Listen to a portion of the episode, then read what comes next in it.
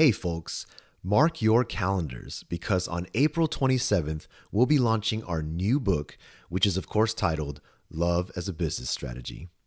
Visit loveasabusinessstrategy.com for more info and sign up for a chance to get a free copy. And if you're interested in bringing love as a business strategy to your organization, we are now offering free mini sessions of our globally resonant Seneca Leaders training experience. These mini sessions dive into three topics to help begin transforming leadership behaviors and influencing culture for the better. Space is limited, so visit softway.com/events to learn more and RSVP now. Enjoy the show.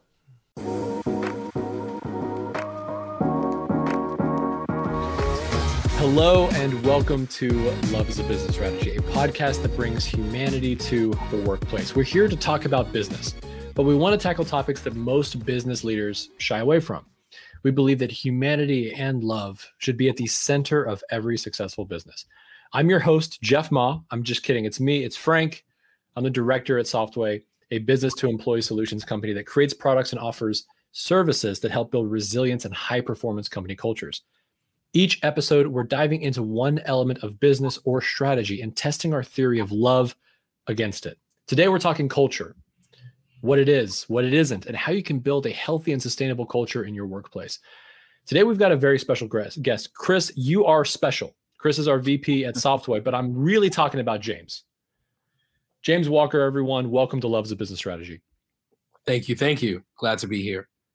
James, I want to let everyone know a little bit more about you real quick.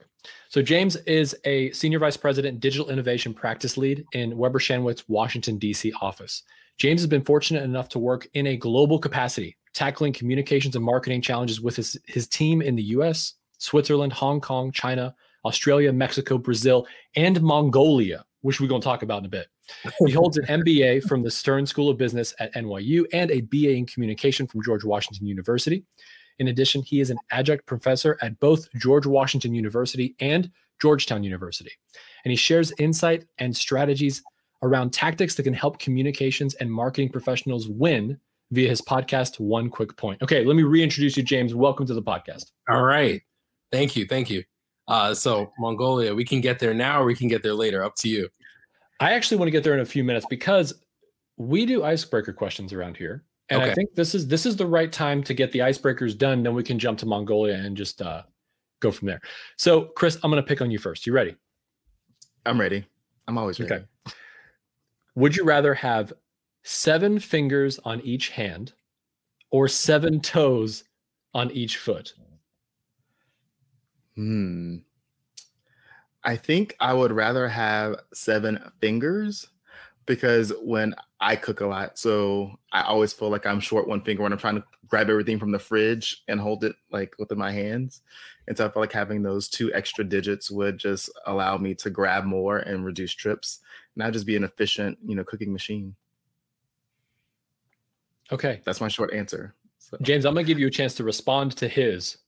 You know, I have yet to sample your cooking, Chris. I we went to GW and at not no point during that process did I ever get offered a meal. Oh my god! That which is hilarious because I cook for a lot of people. So wow, so you're out today that you actually weren't my friend. Okay. Yeah. So no. So I th- I think Ooh. what it was is that I was in the business school and you were in the uh, Columbian College, right? So I'm getting. I think no, I think that there's heat. As as as you grow older inside of the university at GW, you really do start to gravitate towards your schools. And it's not that I didn't like James; it was you know the the the whole thing about being in a compact community towards your your senior most years, and you're like in classes of twenty people, and maybe that was it, you know. But I also think that you know I can own up to and, and say that I should have invited you there you wow. go. This is yeah. this is this is more of a therapy session than I imagined it to be. I know. and closing the wound. All yeah. Wow. We haven't even gotten to Mongolia yet. So James, um, let's talk a bit about your choice here. Seven fingers on each hand or seven toes on each foot. Uh, complete type of reverse background. I'm definitely picking seven fingers because I'm size 14 shoe.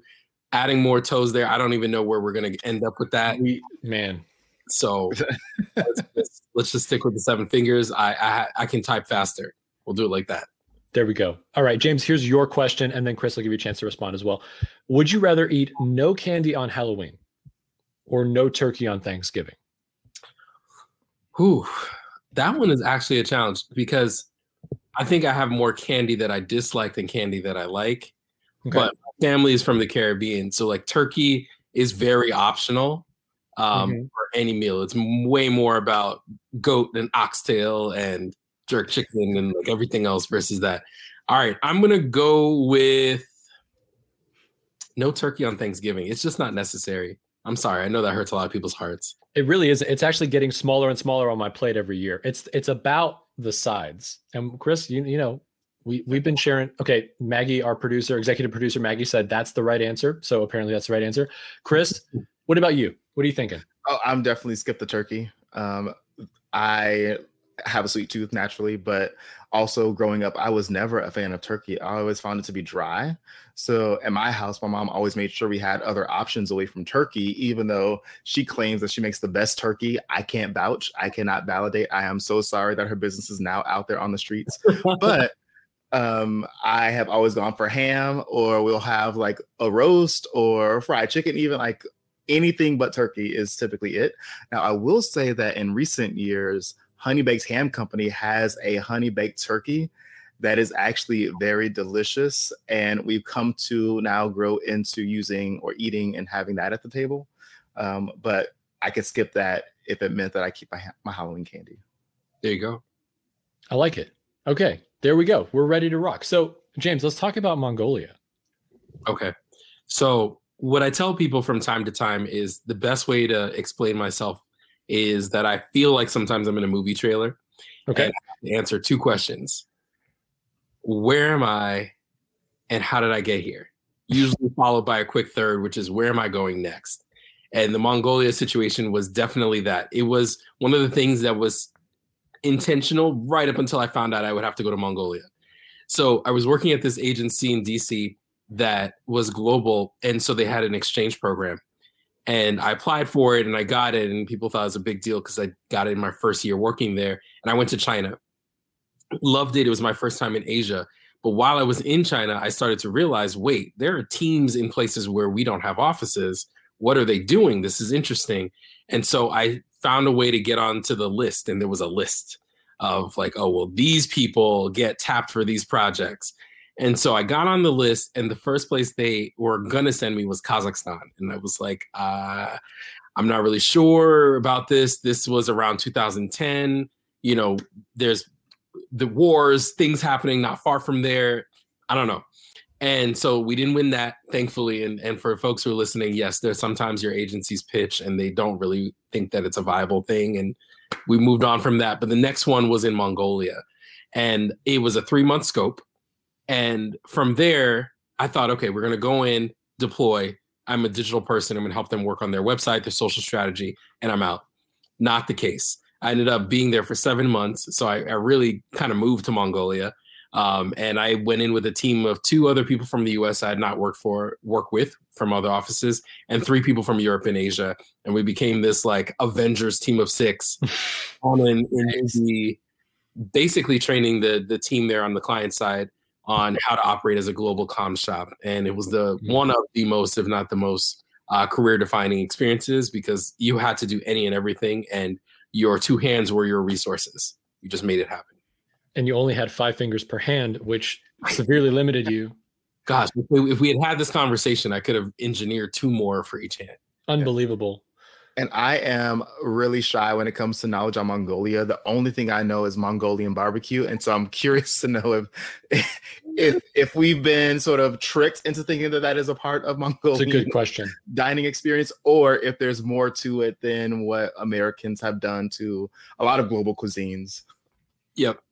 So, uh, uh ding, ding, ding. Uh, have turned that into what they want to turn it into. The the quick fun facts about Mongolia. It is uh, right, kind of shaped like this in between China and Russia. It is uh, about three, si- three times the size of France if you look at landmass. The population is around 3 million, and there's 1 million in the capital city, which is where we were. The northern part, think super Russia, cold, mountainous, a little bit icy. The southern part, somewhat still kind of balanced between hot and cold, but desert. And so you got Gobi Desert at the bottom, mountain region at the top. And then on the sides, you got the, the eastern steppe. You hear about the Mongolian steppe and the grasslands, beautiful. Um, but so a lot of landscape. And so I went there to work for a mining company and we were doing comms for them. So learned a lot about the extractive industry and all of that good stuff. Culture wise, they are really into judo. Um, they do like actual eagle hunting. Um, crazy things happen because the country was a part of the Soviet region and then it kind of broke down, but there are parts of the country that still very much kind of give you that vibe. Um, their languages and their characters are still based off the Cyrillic alphabet. Um, so you kind of do feel a little bit of a Soviet kind of feel from the 70s. And um, the biggest thing, I guess, was a challenge for us and what I didn't fully know going in is how cold it gets. And they tell you it's going to freeze. I was there from August through March.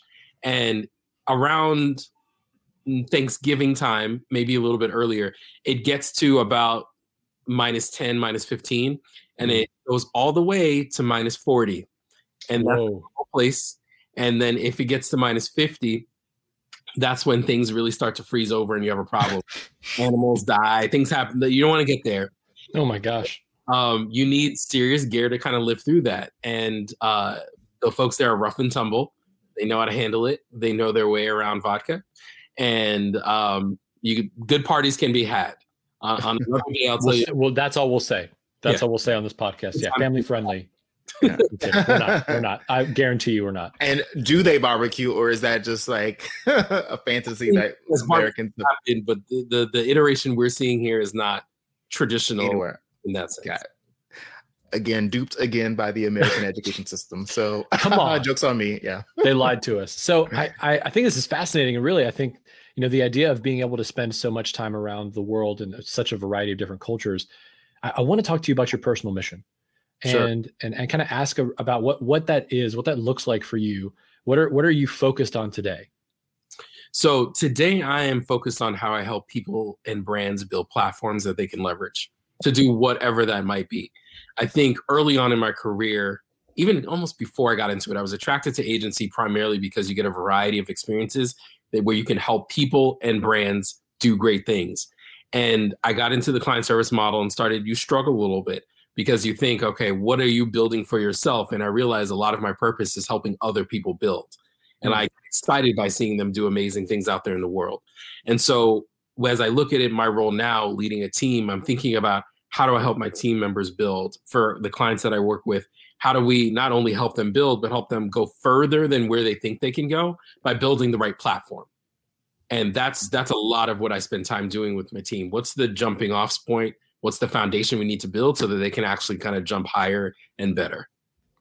So tell me a little bit about uh, what is a platform? Like let's let's give like a kind of a bare bones example for the layman out there of of what you mean an example of a platform may be and how that can help equip people Sure. So, what people are most likely going to think of from a com standpoint, okay, a platform, a set of messages, uh, general branding statement, and a guideline. That's important, yes. But when I'm talking about a platform, I'm thinking holistically. If you know that you want to go from A to B, we need to understand what both of those points are and what the the grounding and foundation we're going to build for you is. So, to put that in a client context, you're a company and you're currently generating $1 billion in revenue and you serve a specific client set you have a goal of getting to five and you think you know how to get from here to there by attracting new audiences. Mm-hmm. I'm not only going to think help you think through what you need to do to reach your endpoint audience. Say let's just say everybody's reaching Gen Z and Generation Alpha, like they're talking about that now. I'm not just going to tell you how to get to them. I'm going to tell you about how you build a platform through your thought leadership, through the day-to-day messaging, through the campaigns you're doing, and then what you do with your executives and your employees that help you build a strong base so that you can get to that 5 billion faster than you thought you would and probably pick up some new learnings along the way.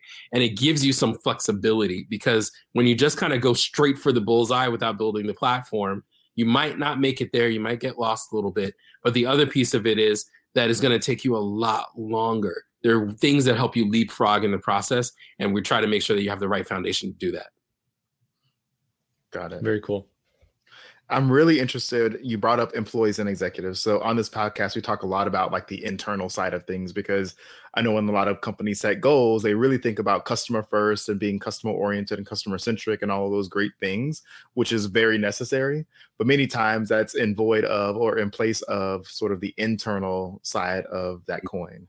And so I would love to learn more about like when you talk about these platforms and, and uh, executives as well as employees, what does that look like internally and how does how does a company or you know a leadership team really think about employees in terms of those goals platforms and outcomes? So i think it's extremely important when you're talking about executives and employees to understand how understand what their motivations are and their passions to, to get started. You know why are they here? How does being here working with you for you help help them? But then the next piece of it is understanding where their skills are and marrying those two things up and aligning it with your plan most companies fail to pay enough attention to employees or do things that serve them. And then in the process they forget that or they they fail to realize that you're dealing with your best advocates right here.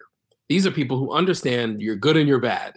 And it would help that you keep happy kept them informed and educated and continue to develop them such that they can go out in the world and sing your praises but also be the people that are going to give the most authentic take on it I mean, think about it from a employer branding standpoint.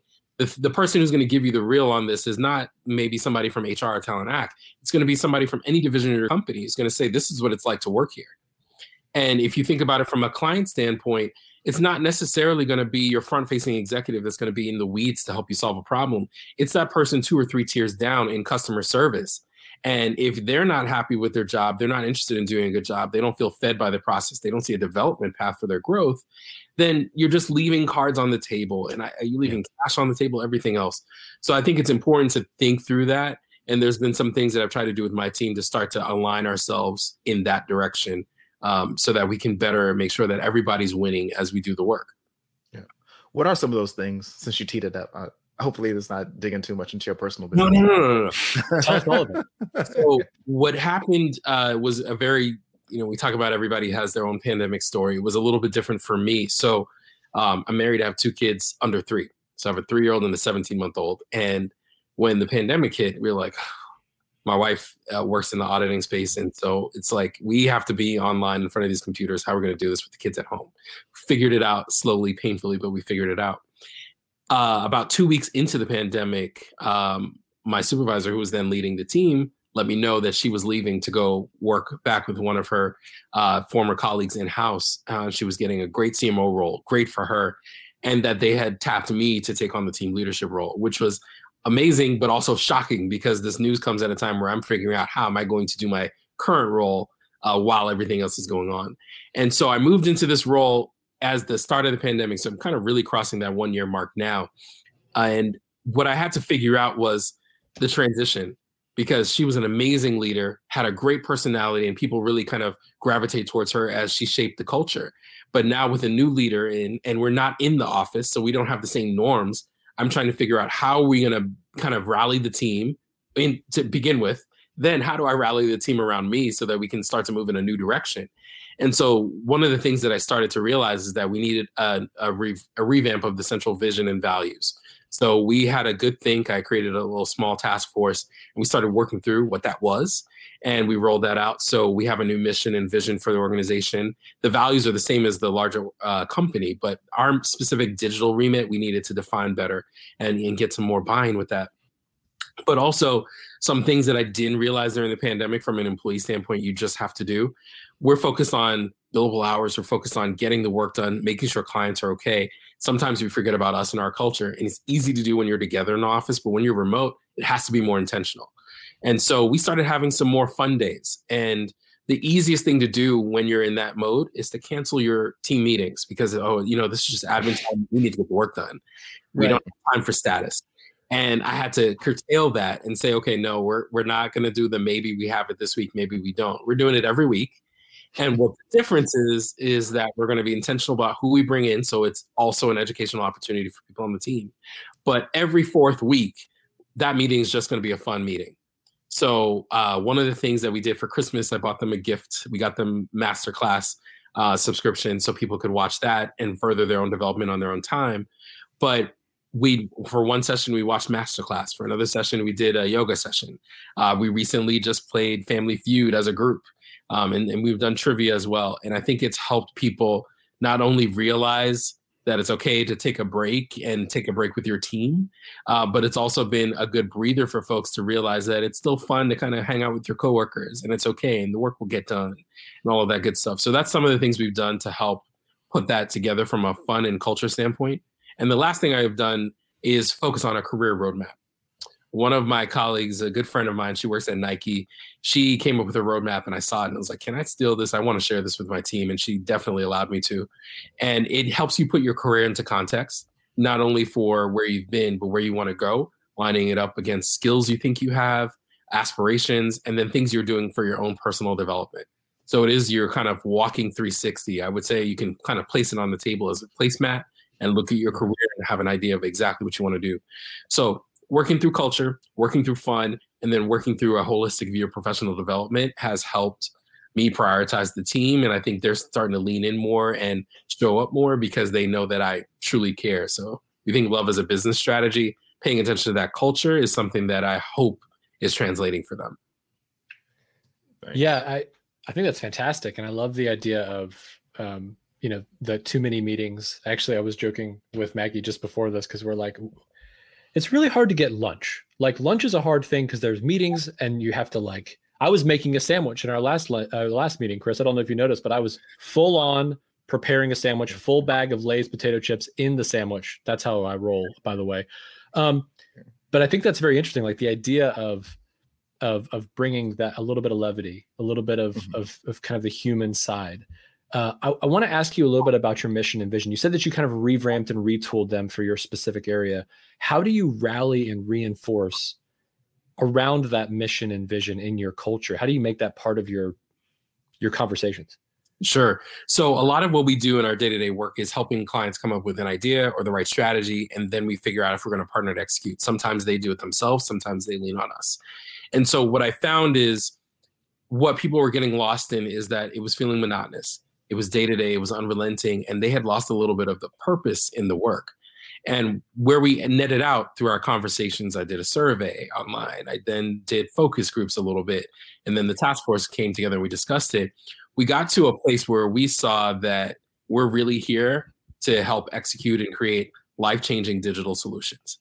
Now, what does that mean? sounds big and lofty, but there's purpose in everything. So one of our clients is a very large mail and shipping client that's been in the news uh, throughout the election, and they're usually a, a, brand you don't hear a ton about, um, but they have blue boxes everywhere. And okay, got it, understood. Yeah. one of the things that you have you have happen is when you, especially when you're working on a B two B side of things, you get really struck in. Okay, I just need to hit the client with the right information to help them make the right decision, and that's about value, and that's about everything else but what, what we realized, and I think the collective team started to see over the past 18 months, is that this brand we're supporting is at the core of almost every person in America. Somebody's receiving a letter, somebody's receiving a package. There's a, um, a carrier touching it. There's somebody who's an essential worker that's out there during a period when many of us are holed up that are making sure that we all stay connected as a nation and as person to person. And so the work that we're doing for them is not just to help increase their customer base, it's also this connection from person to person in America. And so our life-changing digital solution is that our client is helping people stay connected. It's helping people get medication. It's helping people vote. It's there's so many different things that are baked into that work. And what I wanted to do was orient people around that is what we're really here to do. So in some cases, that would be something I'd remind people of in our meetings. In other cases, when we had a win, I'd remind them of that or show them that win and show them what the, the tangible impact was. Um, we also do a ton of work in social. So sometimes the comments help you. Yes, there are a lot of customer complaints, but then there are a lot of people who love the brand and they tell you amazing stories about something that happened that their carrier did or something that they really needed. And they're just happy that people were there to help them. And sometimes you need a little bit of that external reinforcement to for you to feel value in what you do every day. So I try to find opportunities for that. Oh, never knew all that went into sort of working for the North Pole. So thank you for oh, sharing. Oh, yeah, Santa Claus needed some. yeah, for sure, one hundred percent. That was clearly the brand that I was hearing. uh, she, she's she's a tough one. Yeah, I can imagine. no, like that that all like is really thought provoking, and I think many um, clients that we, we've talked to, as well as listeners that we've had the chance of, of meeting with and listening to, they struggle with that sort of team um, morale and uh, motivation um, and inspiration, um, especially uh, again this past year. But even beyond that, like in this new normal, what does that mean being sort of hybrid? You know, if that's going to be the situation that you're in, what does it mean to stay remote if everybody else is sort of in the office? Um, I think there's really going to be a lot of those conversations happening and having sort of real um, tools or real sort of um, things that you can do versus just the conceptual like be vulnerable right? Like that's that's great but that doesn't that doesn't always translate into action or you know knowing what to do. We'd love to see if you guys have started venturing into that like what does the next new normal look like post you know um, covid? Right so for our company they've already announced that they're going to have a hybrid model for not for everybody but for many people the model will look like a 60 40 split so you'll ideally be in your office three days a week, two days remote. Um, and I think they're still working out the kinks. They mainly wanted to announce that that's uh, an approach um, that can be taken when we're ready to go back. Um, but in the interim, there's been some things that we've tried to do. Once I, I you know, I realized and a few other folks realized it's going to be longer than a year uh, as we work through this. We've got to figure out some other things. So one of the things that we did was, which was not popular among some, was I started to get a little bit more serious and intentional about the cam on policy. Um, we really didn't have one, and it was more so like it just keep your sanity for the first year. if you know, and I I had it there. You know, my kid, I have one kid here, somebody's crying, this that that. Not great to be on camera. Um, and I remember my son when he was very little. I, I remember I changed his shirt four times in a day because he spit up on every single one. like I can't do this. But so the part about getting on cam though was more so that people need to see each other. There was a point when you know there's some people that I'm working with that I hadn't seen in a month. Uh, you know, I, I don't know where you are, and you come on camera, and I'm like, oh, your hair is now down to here, and you got a different look. That's great. It's amazing. It's part of that that connection that you can have when you see people. The other thing that we started to look at is how we staffed, because a lot of the work was done geographically, unless you had a specific skill set. And um, I sit in DC, but I oversee the team working in Dallas and Baltimore. And so what we started looking at and we're still doing now is thinking through how we better connect those teams. So you might have somebody in Dallas who's going to be overseeing projects that's led by a largely DC team so that there's more ways for people to have natural connections throughout their day. Um, and then the last thing to kind of push on a little bit on the, the normal pieces now they you know i have a big bias now but i started sending things in the mail um, and it'll be a little bit of a surprise to folks. So I don't know if people on the team will see or hear this by that point. Maybe they will have received their package already. But I've started leaning into kind of surprising people because so much now is digital. Um, how do we get something physical that can give be a little bit of surprise and delight? So um, one of the things that I did was we took that new mission and vision and I put it on a bookmark, and that's currently being mailed out to people in their homes. So there'll be a little bit of a surprise and another reminder of, you know, this is what we're here for thanks to you for being uh, the embodiment of that and thanks in advance for your support as we build and grow. And so just trying to figure out how to have different touch points uh, with people. And then the last thing i did was a little different. I'm a digital person had to experiment and so far it's working out well which is one way i try to cut into meeting fatigue and do less meetings was to start using audio. So basically i podcast externally. I started an internal podcast and called in case you're interested and I would do these updates with the team just to make sure that I had an opportunity to give people a voice moment. And truly, it was like the optional thing. In case you're interested, if you want to hear from me, here's what it's about. If not, if you want to just go on with your day, please do that. But it gave me an opportunity to get in front of people on their own terms. And I was kind of exploring this idea of like on demand leadership of how can I show up for people if they need something when they need to hear from me? And so it gave me a moment to talk about lighthearted things, but it also gave me a moment to talk about some of the tough stuff. So when we're working through, you know, the murder of George Floyd and other big things that happened in 2020, I was able to get a message out to folks when you wanted to get to them, but it wasn't feasible to try to get 27 people in one place for a meeting. And so that has been a, a popular thing. And I've even done it for some account teams where we can't meet till five, but I know somebody on the team would benefit from hearing from me at 10 in the morning. So I can do a mm-hmm. voice memo, drop that into our chat, and then people can listen at their leisure. Cool.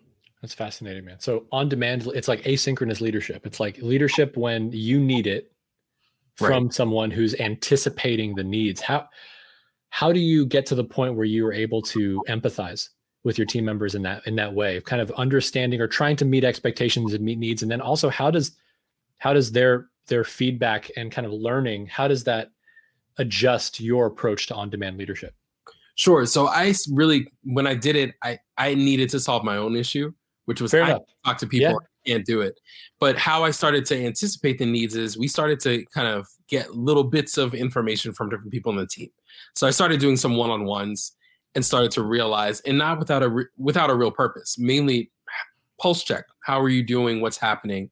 We have supervisory meetings with people who manage folks on the team. What's going on? And i started to realize that people were feeling disconnected. Um, they didn't always have an opportunity to see or hear from me. And then when when company news was coming out i often find that you know even in comms companies this happens.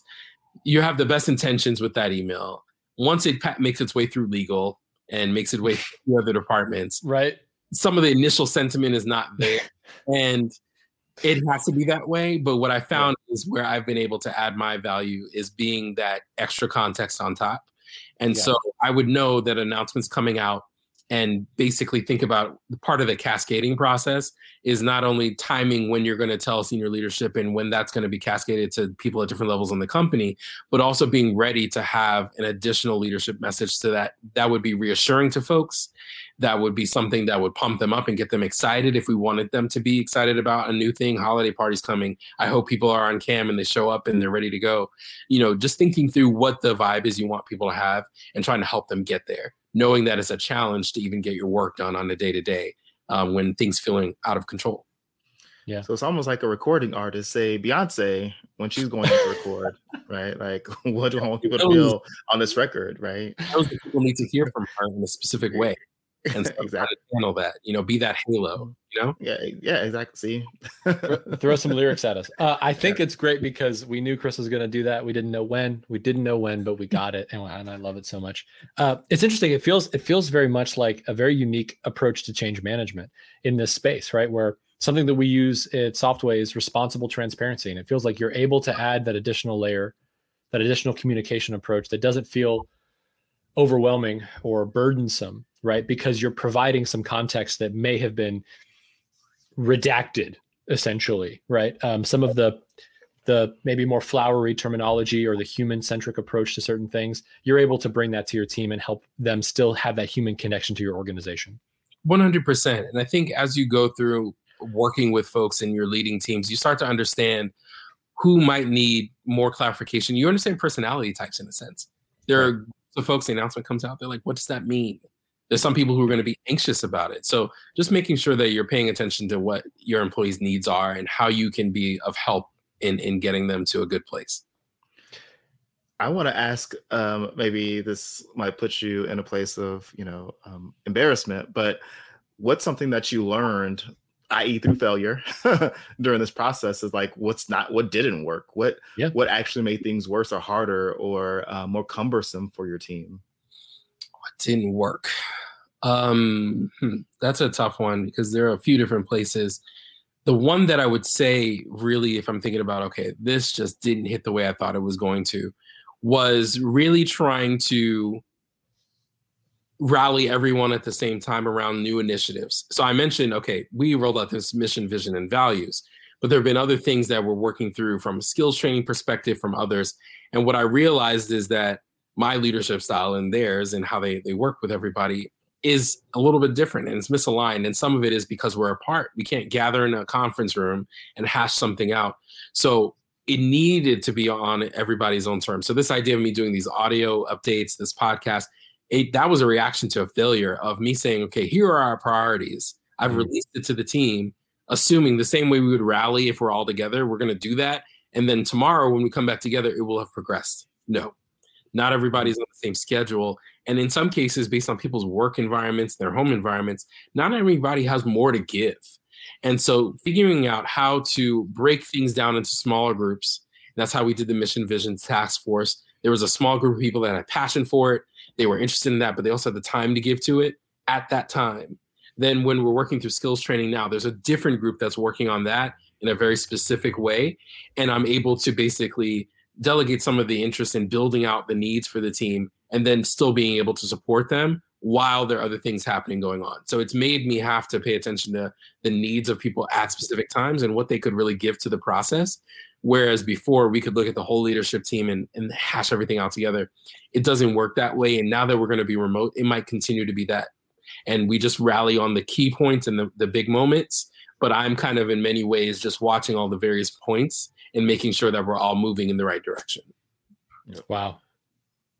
Yeah, I can I can imagine quite a few people are listening to this going like, these are great ideas. These are very tangible, unique approaches to sustaining culture, to building culture. Because everything you talked about had nothing to do with perks and benefits. Everything you talked about had to do with bringing people together, cre- connecting humanity, right?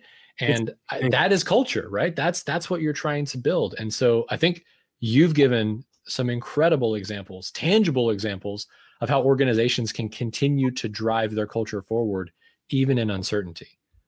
It's it's been a big learning. So I, i'm still learning and i think it's part of the process as we go through every phase we figure out something new about it. But i found that at each turn if you can prioritize the employees and what they need in order to get their work done and to build their career that's the other piece bigger than the work sometimes hmm. they'll give more and they lean in more and some of it is just mm. amazing to see how how things have changed in a year in a way that i think you know if we were in the office almost i don't know if we would have gotten here i think it's pulled on people in different ways and um, you know it's unfortunate what it took to get here but I, in, right. in many ways when people talk about the new normal and hoping that it doesn't all go back to the way it was this is one that i, I plan to continue as we look forward to what's what's to come the, towards the end of this year and into next of thinking through how we can make sure that everybody's kind of moving on all cylinders, but in customized ways to them that serve them, but also serve the greater team. Yep. And I like hearing that um, some of the things you're doing, like when you think about inclusive leadership and, you know, trying to build spaces that people belong in, but not just belong in, but they can own and run with, but they don't feel left out from this other space that maybe another group is more passionate about or is running and they have that trust like you start sort of seeing this microcosm, so to speak, of what it looks like to have a truly inclusive workspace even if the rest of the business can't scale to that or you know other silos and across the organization are still going through their journey. Um, i think this is a really interesting sort of perspective and sort of use case um, and case study around what does it mean as a leader you know within your remit to have the ability to build that inclusion that sense of belonging um, and sort of build the behaviors on your team that may that may serve the team but not necessarily the full organization because of the scope that you have because of the work that you're doing and because of the clients you serve. Definitely definitely. Agreed. Well i actually have one more quick question for you. You have an internal podcast the the in case you're interested podcast but you also have an external podcast one that all of us can listen to. Can you before we close give us a little uh, kind of a, a brief elevator pitch of one quick point and what that that podcast is and, and how we can connect to it. Sure. So one quick point is a strategy focused podcast, 100% dedicated to the tools and tactics that comms and marketing folks can use to win. And when I say win, you figured out what your strategy is, but you really are going for it. You you don't have the ability to do everything under the sun, but if you pick up one episode, you listen to it, the idea is you're going to pick up something that's going to help propel you forward and you can access it on Apple Podcasts. It's available on Spotify. Um, so those are two main places you could go to listen to it. And what I do is I feature a conversation much like what we're having here with a guest. And we've had everybody from strategists that have worked at Apple and are working for Dollar Shave Club down to um, marketing folks and comms and PR folks from a, a range of agency environments, uh, tech platforms and tech companies, and even some in-house roles. So really, it's kind of your community speaking to you if you're in the comms and marketing space about what you can do to be successful and what you can do to win. It's amazing. Well, everybody, hit that podcast up, please. Thank you. It sounds fantastic. And here at Love as a Business Strategy, we're posting new episodes every Tuesday. Is there a topic, maybe a business topic, maybe other topics that you'd like us to cover? Let us know at softway.com slash laabs. That's L-A-A-B-S. And if you liked what you heard today, please do leave us a five star review and subscribe on Apple and Spotify. And if you know someone who might enjoy this content, don't forget to share the love as a business strategy. pun intended. James S. Walker, thank you so much for your time today. It was an absolute pleasure. We'll see you all next week.